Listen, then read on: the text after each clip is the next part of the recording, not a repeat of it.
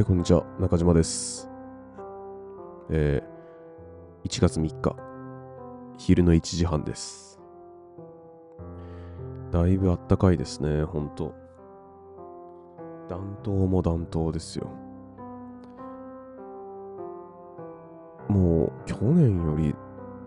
全然、あったけえなって思ってて。まだ今年、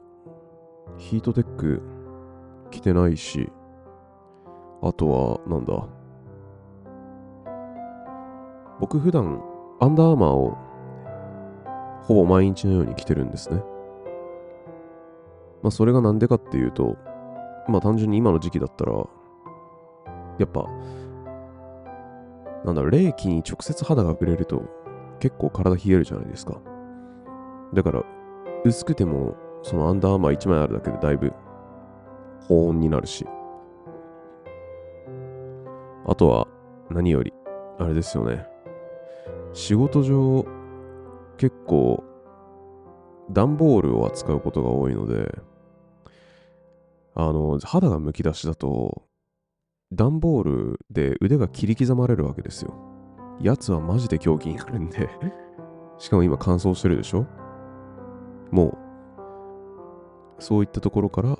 僕は常時、夏でも冬でもアンダーアーマーを着用してるわけです。はい。で、まあ、これを収録する直前に、あの、YouTube をちょっと眺めてたんですよ。で、それで最近は、最近は僕もあの、可愛いらしい動物のね、ショート動画とかを見始めるようになってしまって、まあ、時間をそれで溶かしているんですが、そこでね、そのショート動画の BGM かで使われてた、あの、手島葵さんの森の小さなレストランっていう曲が BGM で使われてるそのショート動画があって、これ、そう、調べてみたら、何この曲って思って、めっちゃいいやんって思って。で、それで、Spotify で調べてみたら、去年の4月にリリースされた曲らしいですね、これは。なんだろう、ほんとかすれて消えていってしまいそうな感じの、か細い声で歌ってて。ああ、なんかめ、めちゃめちゃいいじゃんって思って聞いてました。手島葵といえばジブリですよね。ゲロ戦記。テルーの歌。それしか知らなかったんですけど、また一つ、僕の音楽の世界観が広がった感じがあります。ジブリね、ほとんど見たことないんですよね、僕。あの、僕はそう、かつて、まあ、うちの実家が農家ということもあるので、夜10時には基本みんな寝てるんですよ。金曜ロードショーって、だいたい夜9時ぐらいから始まるじゃないですか。だから、最後まで見れた作品がね、僕、風立ちぬしかないんですよね。それ以外、部分的にしか覚えてない。最後にどうなったかっていう、結末を知ってる作品がほとんどないといった感じ。はい。まあそんなジブリの話は置いといて、まあ今回はあれですね。自分に優しくするとは何かについて考えてみようっていう感じのテーマで展開していこうかなと思っていて。あの以前の放送で活力がゼロになったと、無気力になってしまったみたいなエピソードを公開したと思うんですよ。まあそこでも言ったかもしんないんですけど、まあそのようになってしまった原因として、まあ、自分の精神及び身体の短距離的な消耗をしてしまったがゆえ、このようになってしまったんだろうと考察していて、まあ、いかに早く結果を出すかとか、いかに自分が持つ時間を対象に注ぎ込むことができるかとか、いかに自分の欲を殺すかとか、本当、去年はそういったことで頭がいっぱいだったなと、改めて実感してるわけですね。まあ去年っていうかそのバンド辞めるまでですかね、ほんと。まあそもそもの大前提として話しておくと、まあこんな感じね、無気力になるまで、その、追い込んでしまった理由として、僕自身がその0か100かの極端な方法でしかその物事をこなせないっていうやり方を知らないみたいな感じだったんですよね。0か100かしか。50%で物事をこなすみたいなやり方を僕は知らなかったんですよ。知らなかったし、できなかったんですよね。うん。まあなんでできなかったかっていうと、まあ、0か100かってその振り切ったやり方じゃないと中途半端に感じて僕はすごいストレスを感じてたからなんですよ。まあ、いわば完璧主義っていうやつだと思うんですけど、やるならやる。やらないならやらない。中途半端にやるのは意味がない。からやらない。とか、ここまでやるんだったらいっそのこと振り切ってしまえって言って、ゴリゴリに、その振り振り切るものを一気に買って揃えるとか、そういったことをする。まあそういった人間でして、まあグラデーションっていうものを許容できてなかったんですよね。まあそんな僕だったんですけど、バンドを辞めてからは、物事ってのは明暗とか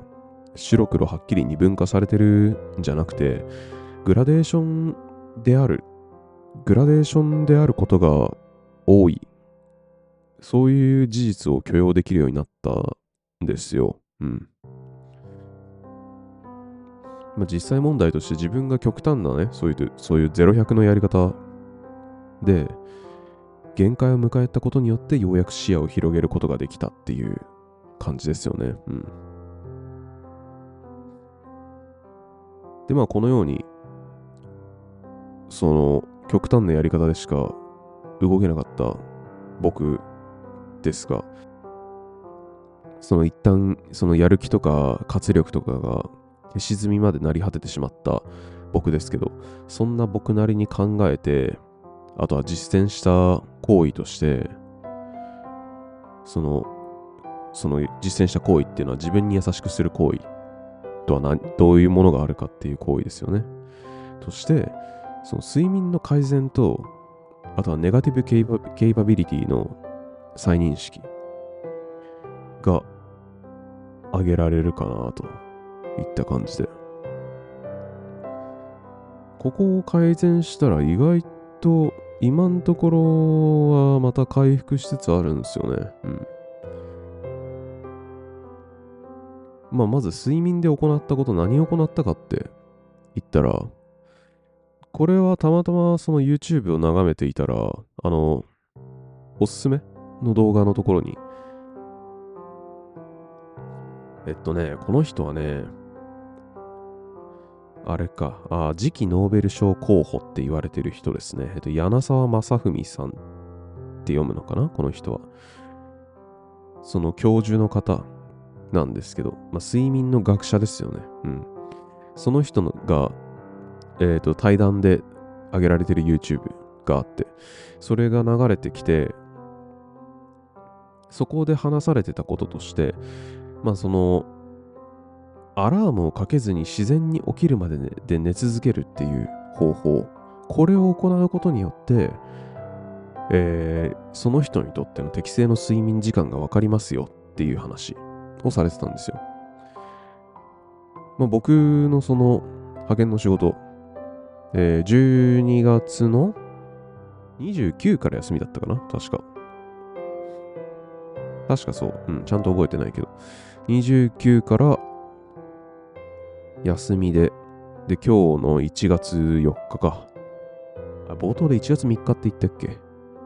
まあ、いっか。まあ、今日の1月4日までが休みなんですけど、まあ、この期間いい期間だなって思って。この正月休みの期間で、アラームをかけないで自然に起きるまで寝続ける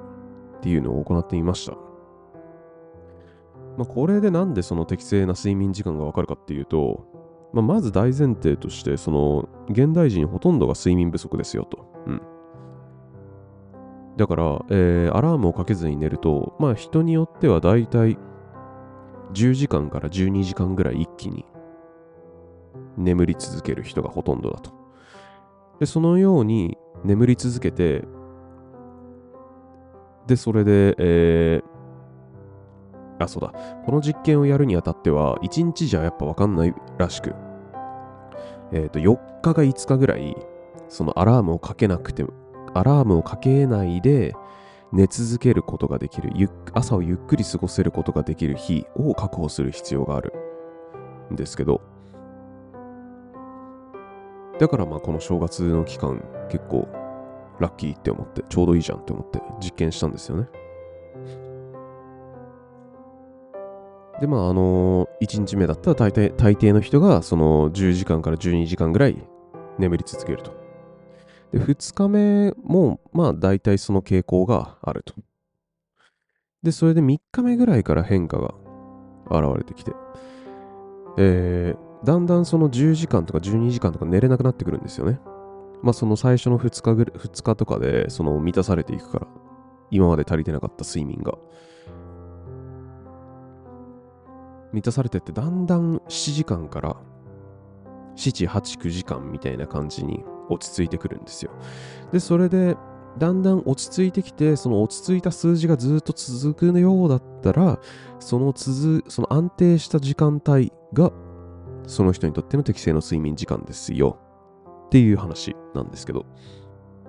まあ、僕は実践した結果、おそらく僕の適正睡眠時間の量っていうのは、まあ、9時間だろうっていうのが分かりました。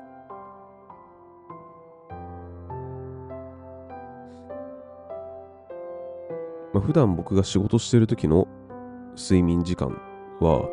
だいたい午後6時間だったんですよ。もう、圧倒的に足りてないですよね。3時間から4時間。結構足りてないですよね。うん。そりゃ体もね、心もだんだん限界迎えてくるわけだなって思ったわけですよ。うん。で、またこの動画内では、睡眠には負債しかなく、貯金の概念はないって言われてるんですよね。このことからまあ普段からその睡眠量を確保することの重要性ってのが伝わってくるかなって思うんですけど。でも難しいっすよね。うん。まあ本当この睡眠量、今はまだいいですけど、その明日から仕事始まるわけですけど、その仕事始まってから、どのようにしてその睡眠時間を確保していくのかっていうのが本当要検討事項だなって考えてます。じゃあ次にその実践したことっていうか再確認したことですかね。としては、ネガティネガティブケイパビリティって話なんですけど、まあ、これ何かって言ったら、耳にしたことがある人、どれぐらいいるでしょうかこれはね、なんか、ちょっと僕も調べてみたんですけど、正確な日本語訳っていうのは存在しないみたいです。簡単に説明すると、えっ、と、物事に対してすぐに答えを出さず、宙ぶらりんのまま待つ、耐える力を指す言葉として僕は解釈しています。まあ、すごい雑なことっていうか、めちゃめちゃ平たく言ってしまうと、あの、テレビ番組で、その、いいところに CM 入るじゃないですか。大体ね。うん。バラエティにしろ。ドラマはちょっと僕、最後に見たドラマが極戦だからちょっと覚えてないんですけど、ドラマに関しては情報がないんですが、えー、まあ、そのテレビ番組って大体そのいいところで CM 入るじゃないですか。その CM、いいところで入った CM をちゃんと終わるのを待てる力みたいな風に捉えてもいいんじゃないかなって僕は考えてて。うん。やっぱその、すぐに答えが出せないとか、すぐに答えが出なかったりとか、結果が出ないとか、その今の例えで出したみたいに、その、いいところで CM に入ると、なんか、むずがゆい気持ちになるっていうかね、なんだよみたいな風になるじゃないですか。それを、やっぱそれって人間にとって結構不快なんですよね。その不快な気持ちを耐えられるかっていう能力がネガティブケイパビリティってことです。ネガティブがあるってことはポジティブもあるのかって話なんですけど、ポジティブも一応あるっぽい。ポジティブは、えー、逆にその分析能力ですよね。うん。答えを出せる力だったり、あとは決断力って言えばいいんですかね。すぐに物事を決められる力。これが一応ポジティブケイパビリティとして存在するっぽい。とんど聞いたことないですけどね。ネガティブケイパビリティしかほとんど聞かないけど。まあ、これの、この力？あの、すぐに答えを出さずに耐える力っていうのは、まあ、本を読むときにも必要な力だなって考えてて。まあ、かいつまんで読む前提は置いといて、まあ、頭から通読するってなった時に小説においても学術書においても現在の自分にはその理解や把握が難しい文章ってのが結構現れてくるわけじゃないですか。で、そういった時に、そういったものに遭遇した時に、すぐに答えを出そうとしないで、なんだこれっていう疑問を抱えながら読み進める。僕はそういう能力がその本を読む際に結構大きく貢献してくれるんじゃないかなって割とこれは確信していて、うん。まあ僕自身もちょっとこれは本を読むときにはうまいこととできてないから、ちょっと本を読むのがあまり得意ではないっていう気持ちではあるんですけど。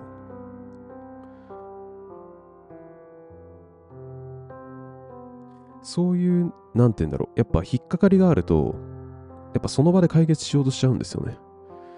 でもその場で解決しようとするんじゃなくて、そのまま引っかかりを抱えたまま読み続けていく。そういった風に引っかかりがあるからこそ答えにたどり着いた時の知的興奮ってのがより爆発するんだろうなって気づけました。あとはそのその場で無理やりちょっと自分なりの理解っていうか解釈を生み出そうとしなくても意外とちょっと読んだらすぐ答え書いてあったりするんですよね。うん。そのことに気づけてから以前より本を読むスピードはだいぶ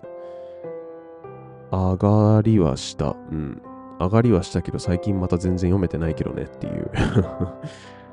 また戻っちゃってるかもしれないですね。うん。まあ、このネガティブケイパビリティ、その耐える力ですよね。簡単に言うなら。これはまあ本を読むだけに限らないで、その他のことにも広く当てはまると、当てはまることだなって思っていて、新たに何か物事を始めるにあたって、継続できない人の中には、やっぱ、ね成果がなかなか目に見えて現れずに嫌になるみたいな人もいると思うんですよ。僕もそういう経験結構あるんですけど。こういったところでも、その粘り強さみたいな意味合いで、その成果がすぐに目に見えなくても耐える。耐えて継続していくみたいな。ことも貢献してくれるんだろうなとか。つながるんだろうなとか。そういうふうに思っています。はい。ということでまあ今回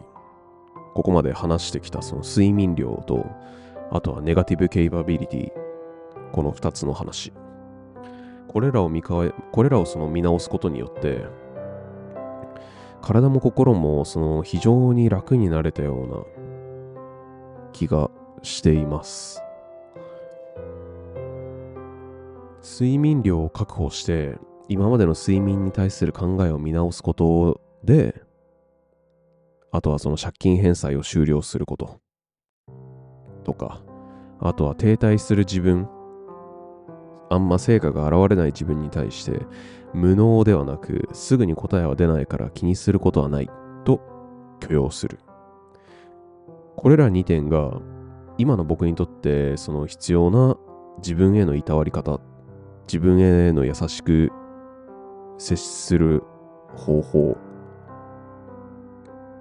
なのかもしれない。そのように今は思っています。いや、そう、僕の中で結構課題だったんですよね。自分に優しくするって何事？みたいな。優しくするイコール怠けるみたいな風に捉えてしまっていたので、今まで。優しくできなかったんですよね。うん。中途半端なものは存在価値がないとすら考えていたので、まあその、まあこれで、まあ今回、まあ年明け早々無気力になってしまったわけなんですけど、そういった状態が発生したおかげって言えばいいんですかね。うん。で、まあその今までのその自分に対する、自分のその物事に対する考え方を見直せるいいいい期間になったし、まあ、見直したおかげ、そういう見直す期間があったおかげで、ちょっと睡眠量の見直しとか、あとはそのネガティブケイパビリティ、言葉は知っていたけど、改めてその自分に当てはめる再認識、そういった時間を確保できたのは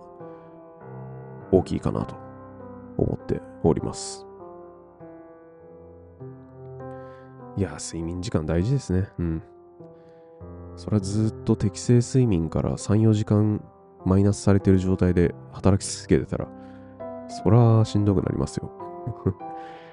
やっぱね、なんか、うーん、だいぶ優しくなれてるとは思うんだけど、それでもまだやっぱ、頭でその自分の体とか心を支配できるってそのように考えてしまっている節はありますよね。うん。コントロールできねえんだなっていうのを、ほんと、都度、都度都度壊れるたびに痛感してるっていう感じ ですよね。うん。はい。まあ、こうやって学んでいきましょう。ということで、えー、皆さんも、ちょっともう正月期間終わる、終わってしまう方もほとんどだと思うので、その自分の適正睡眠時間量とか調べる方は難しい、難しい期間に入ってしまうと思うんですけど、もし、あのー、時間に余裕があったら、試してみると面白いかもしれませんね。うん。はい。ってことで、えー、今回は以上です。聞いていただきありがとうございました。それではまた。